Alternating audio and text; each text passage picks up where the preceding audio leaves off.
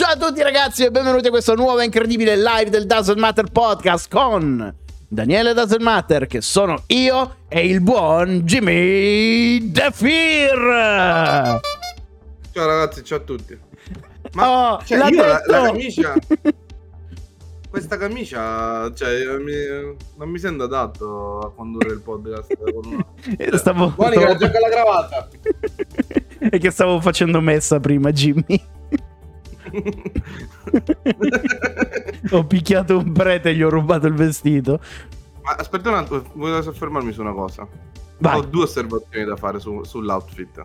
Sentiamo. Uno, sei fan delle camicie con le maniche corte? Sì. Lo so che le odiano tutti, ma mi piacciono. Seconda domanda, sei privo di canottiera? Ah, ok. Ma canottiera forever! Potevo cioè... No, Jimmy, stavo sentendo male, nel senso non ero pronto. No, ma neanch'io, non sarei pronto a stare senza canottiera, scherziamo. Passiamo alle notizie del giorno.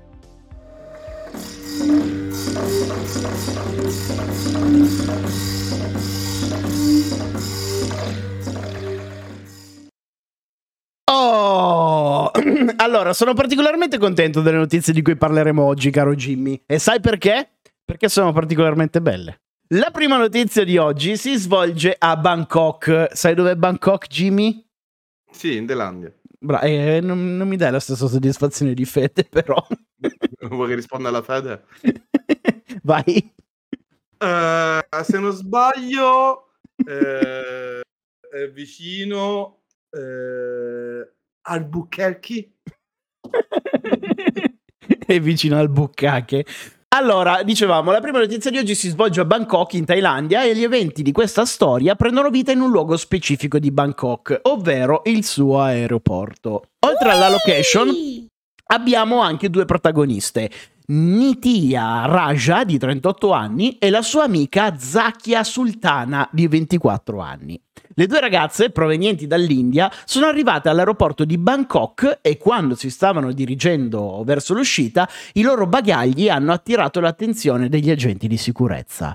Tan tan tan. Oltre ad essere numerosi per sole due persone, questi bagagli che trasportavano, tutti i bagagli erano estremamente pieni e si muovevano come se al loro interno ci fosse qualcosa di vivo. Morale della storia, sono state fermate e costrette ad aprire i bagagli dagli addetti della sicurezza e indovinate un po'? Allora, sai cosa c'era all'interno di queste valigie, Jimmy? Dei dildo. No. Al loro interno... Voglio indovinare. Un gego. Un pappapace. Un pappapace cos'è? un insetto pacifico. No, tutto il contrario, perché se la magna la pace, è un pappapace, quindi è portatore di disgrazie e morte. Cos'era, un camaleonte? Era un camaleonte. Precisamente all'interno di queste valigie hanno rinvenuto 50 camaleonti, 35 tartarughe, 20 serpenti, 2 porcospini e 2 armadilli. Tutti in condizioni pessime, ovviamente, e tutti stipati a caso nella valigia. Cioè tutti insieme, immagina, hanno aperto una valigia e dentro c'erano camaleonti, serpenti, armadilli, tutti quanti ammassati insieme, povere bestie. Che adesso stava arrivando qualcuno, Nascondi gli insetti, dobbiamo scappare. Ma questi sono rettili. Va bene, rettili, la stessa cosa sono. È la stessa cosa. Se volasse un serpente come un moscerino avrei paurissima. Ma non è che gli insetti volano tutti. Dimmi un insetto che non vola. Il lombrico. Che non è un insetto. Ma che cos'è il lombrico? Il lombrico è un... Devo andare a vedere perché non mi ricordo, ma non è un insetto. È un invertebrato, ecco, non mi veniva la parola. Grazie. Che cazzo c'entra? Invertebrato è che non ha ossa, non è che cioè, non è una categoria gli invertebrati, va. Sì che è una categoria, l'hai appena detta, gli invertebrati. Sì, gli invertebrati, ma non è che sono tipo, cioè non è una categoria di animali, anche il serpente è un invertebrato, allora che facciamo? Allora, Gelon Nevi ce lo dice con più precisione, è un anelide. Che cazzo è un anelide? Non ha anelli. Anche Ado lo conferma, un anelide. Però ha l'ano. Allora, sto insetto che non vola? Ce l'abbiamo? Cioè, magari ci sarà, ma non è così comune, se lo devi andare a cercare. A parte che ho scritto insetti che c'è scritto non muore. Le termiti, le formiche. Ah, è vero, le formiche. Era così semplice. Però esistono, hanno fatto anche il nuovo modello, le formiche con le ali. Comunque, terminiamo questa notizia. Questi animali erano destinati al mercato nero e le due indiane avrebbero ricavato qualche migliaia di euro nella loro vendita. Fortunatamente sono state arrestate e rispedite in India. La prossima notizia è piuttosto curiosa e va a rispondere ad una domanda che nessuno si è mai posto, ma che genera comunque della curiosità, ovvero: può il McDonald's diventare un cibo stellato? Secondo te, Jimmy? Onestamente, no. Adesso vediamo. A rispondere a questa domanda ci ha pensato Amy Brainwain, che è una chef di Washington che ha ha ragione, per me ha ragione. Non mi sapete più la notizia. Cioè, Amy Brainwain di Washington ha vinto tutto per nome e cognome. Ha accettato una sfida, ovvero trasformare il contenuto di un Happy Meal in un piatto di cucina gourmet. E così ha preso i McNuggets, cioè nell'Happy Meal c'erano i McNuggets, le patate fritte, la salsa agrodolce e la torta di mele, e ha trasformato il contenuto di questo Happy Meal in un piatto di tortellini gourmet. Questo qua, precisamente questo che stiamo guardando in questo momento. Tipo una mystery box incredibile. Sì, sai, quelli dove fanno riutilizzare il cibo magari della sera prima e devi creare un altro piatto. Il concetto sì, è fantastico, quello. Tipo, cioè, ti do un Happy Meal, devi far uscire un piatto gourmet. Cioè, è una sfida difficile. Però è figa. Sinceramente, sì. Allora, devo essere onesto. Guardarlo così non è male. Vedere la preparazione mi fa passare la voglia di assaggiarlo. Non lo so, non mi ha convinto dal punto di vista che ha frullato, grosso modo, quasi tutto. Ha estratto una pasta e la riempita frullando il resto. Sì, diciamo che ha fatto un piatto tendenzialmente agrodolce, perché appunto sotto la salsa agrodolce, la mela, le palline di mela, ci ho messo un po' di zucchero. Ci sta tutto, ma due cose non mi convincono. Uno, lei che chiama il burro sì è troppo. Tre cose che non mi convincono. Ma anche perché secondo me il burro, cioè, l'ha messo anche per dargli un sapore, per nascondere il sapore. Sì, secondo me sì. E il fatto che chiami tortellini tortelloni mi dà terribilmente fastidio. E poi questi non sono tortelloni, ma non sono l'uno nell'altro. Esatto, questi non sono l'uno nell'altro. E poi la patata frullata. Cioè le patatine del McDonald's sono buone, pochi cazzi. Però se li mangi con 10-15 minuti di ritardo diventano subito secche. E tu immagina frullare questa cosa che è molto pastosa, molto asciutta, e ficcarla come ripieno dentro una pasta, amido con amido, non è che mi convinca molto. Allora, per questa notizia invece ci spostiamo in Cile e parliamo di una delle più grosse aziende alimentari del paese, ovvero la SAIAL Alimentos. La SAIAL, non so come si chiami. È una società che si... Alimentos. Come chiamiamola una fabbrica, una ditta di alimenti? Ma chiamiamola Alimentos. Wow, bello sto nome. Vabbè, sono cileni, cosa pretendi? Hai mai sentito parlare di un cileno fare qualcosa? Eppure vivono con i grattacieli, quindi cioè, sarebbe da rivalutare il Cile. Ce n'è tre. Pensaci, Jimmy, il Cile è un po' come il Molise. Hai mai al di là di conoscere un cileno, ma qualcuno che dice: ah, quest'anno in vacanza vado in Cile? Nessuno. Il Cile è deserto. Vabbè, c'è la SAIAL Alimentos. Comunque, la SAIAL è una società che si occupa di lavorare la carne e ha circa 330 dipendenti. Questi dipendenti percepiscono un salario mensile di circa 500.000 pesos cileni. Sai a quanto corrispondono in euro 500.000 pesos cileni? 500 euro.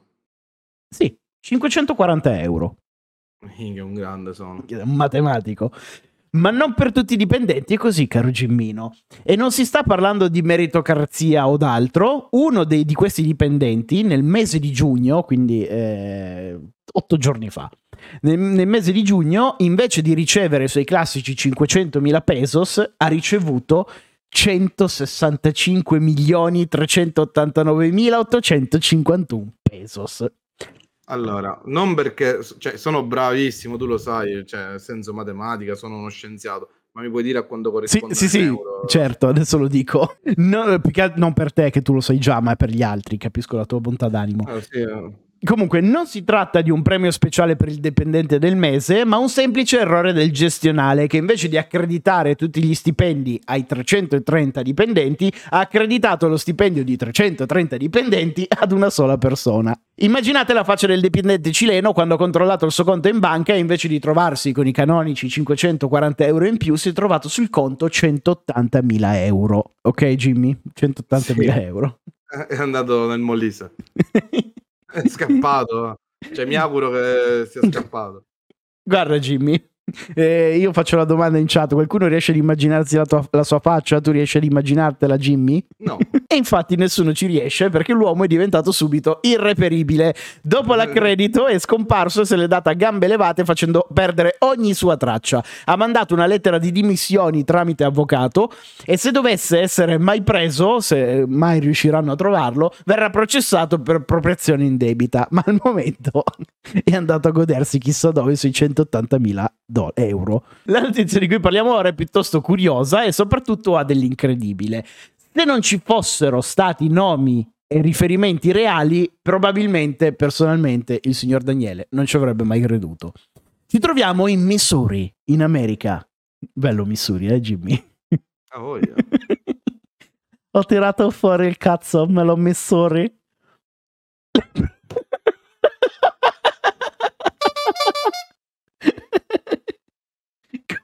Ci stanno anche un po' di grilli. Comunque, le protagoniste di questa storia sono due. Un freddo. Dice, buone sono le protagoniste di questa storia. Non sono loro, è un'immagine di reference. No, è l'uomo dietro col passeggino. Esatto. Che si sta staccando i coglioni. Che cazzo sta facendo? Cioè... È lì che ha visto sentite, lui... si è girato e sta chiedendo alla moglie: ma perché ti ho sposata? Il bambino, rotture di coglioni. Comunque, le protagoniste di questa storia sono due: Laura Oglesby di 45 anni e sua figlia Amanda Oglesby di 22 anni. Tutto inizio nel 2016 quando madre e figlia si trasferiscono nel Missouri e le due hanno una brutta lite. Quindi vuol dire che litigano tra di loro. Sì. Quello significa una brutta lite. Sai, magari qualcuno fraintende. Amanda decide di tagliare tutti i contatti con sua madre e se ne va di casa. Un bel giorno Laura, quindi la madre, ha bisogno di rinnovare una tessera di un'associazione, ma non potendo farlo a suo nome decide di usare il nome della figlia, spacciandosi quindi per lei.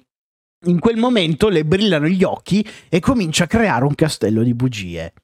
Ti è tutto chiaro fino a questo punto, Gimmino? Allora, la mamma si finge la figlia? La mamma si finge la figlia per rinnovare la tessera di un'associazione. Oh. Ok. Con quella tessera dell'associazione fa richiesta per una patente di guida. E la cosa bella e strana è che riesce ad ottenerla. Quindi tutti credono che questa Laura di 45 anni sia in realtà la figlia Amanda di 22. Se tutti credono a questa bugia, perché fermarsi? Quindi passa un anno e la donna si iscrive anche all'Università del Missouri. Questa è un'immagine di reference dell'Università del Missouri. Come iscriversi all'Università del Missouri? Spacciandosi per Laura. Comunque. Spacciandosi anche solo spacciando. Chiunque. Comunque, passa un anno e la donna si iscrive anche all'Università del Missouri, visto che ormai ha rubato l'identità della figlia, e fa richieste di prestiti studenteschi e ottiene anche borse di studio. Per di più si fidanza con ragazzi dell'università, esce con loro, sempre spacciandosi per una 22enne. Che cosa è successo? Le autorità hanno definito questo caso uno dei furti di identità più complessi e sorprendenti su cui abbiano mai lavorato.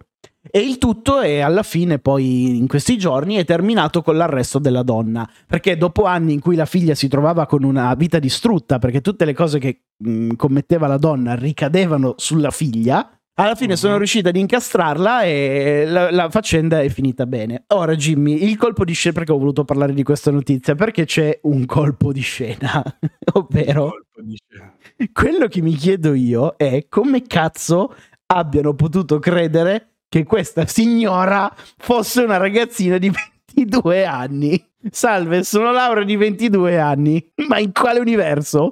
Cioè, Jimmy, va bene tutto, è una signora, è una donna comunque che sta sul giovane, però 22 anni no. E concluderei le notizie del giorno con una notizia che ti piacerà tantissimo, Gimmino. Sì. È una delle tue preferite, già lo so. Concludiamo le notizie di oggi con una notizia appunto che renderà felice Jimmy. In questi giorni è stato battuto un altro record storico del Guinness dei primati e a farlo è stato un uomo australiano. Di quale record stiamo parlando? Ovviamente del rutto più rumoroso al mondo. Il record, pensa Jimmy, era imbattuto da 10 anni ed era detenuto dall'inglese Paul Hahn con un rumore di 109,9 decibel. 109,9 decibel, cioè fortissimo, cioè quando è tipo il jumbo jet tipo 120. No, Jimmy, credo molto di più il jumbo jet. Cioè non è che rutta e rompe la barriera del suono. Allora, andiamo a verificare. Non esagerare. Rumore aereo decibel. Un rumore di un aereo in zona di decollo tocca 120 decibel. Minchia! Boom! Boom! Allora sì, rutta quasi come... Fai partire qualche musica epica, fai partire qualche musichetta epica, schiaccia le cazzo di tasti. No!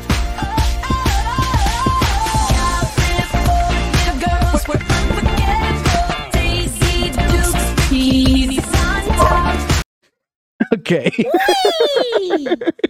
Jimmy ha vinto. Era una. Ah, Zamippa, va. Capito? Cioè, se 120 quello ha fatto qua, cioè 109 ha fatto. 109,9 e questo è il record che è stato battuto, tra l'altro. Quindi adesso arriviamo anche a quello più forte. Finalmente il record è stato battuto dal signor Neville Sharp registrando un rumore di 112,4 decibel. Per darvi una stima, è più rumoroso del rumore di una motosega ad 1 metro di distanza. Ah, vedi che è fortissimo. È fortissimo, sì. Veramente, cioè, è un'arma. Se ti tira un rutto, veramente, cioè, ti sposta la faccia. Rimani confuso per qualche giorno. L'uomo ha dichiarato che sua moglie lo ha incoraggiato a battere il record e ha passato 5 anni della sua vita a prepararsi affinando la forza e il livello dei rumori dei suoi rutti. E se vuoi, Jimmy, abbiamo anche il video. Sì, mi immagino, scusa, questa storia poi come la dice, tipo, è presente quando è Rocky 2, quando c'è Adriana che poi fa combatti Rocky, che lui stava puzzando, non riesce ad allenarsi, perde e poi vai Rocky, vai, e lui rutta! Ti ho detto rutta! La scena è esattamente quello.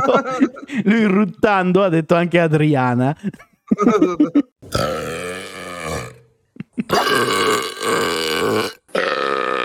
Non rende da questo video, però chiaramente è misurato con gli strumenti appositi. Ma è fatto tipo con sostanze come la Coca-Cola? Questa persona o il rutto? Il rutto. Non te lo so dire, non so se l'ha fatto in autonomia o con l'aiuto di sostanze.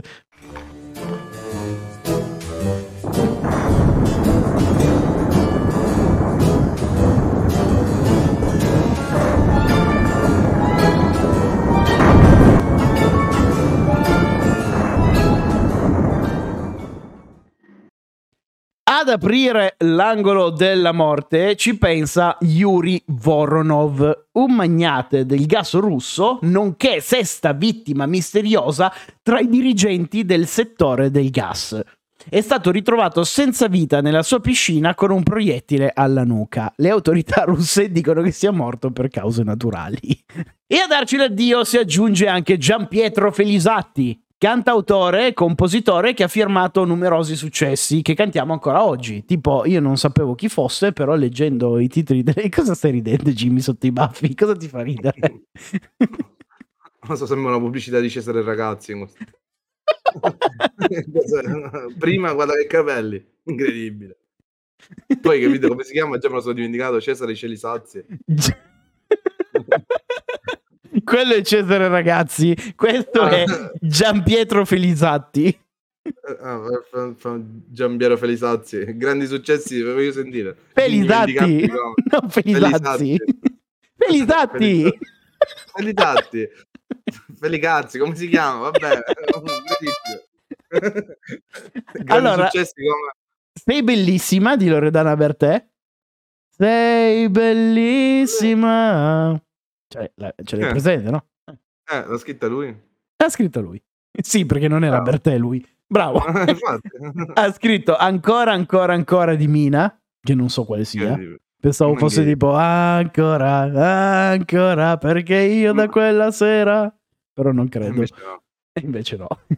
E poi Il mare calmo della sera di Bocelli. Immagina quando gli ha scritto la canzone, gli ha passato il foglio e gli ha detto ti piace? Non lo so.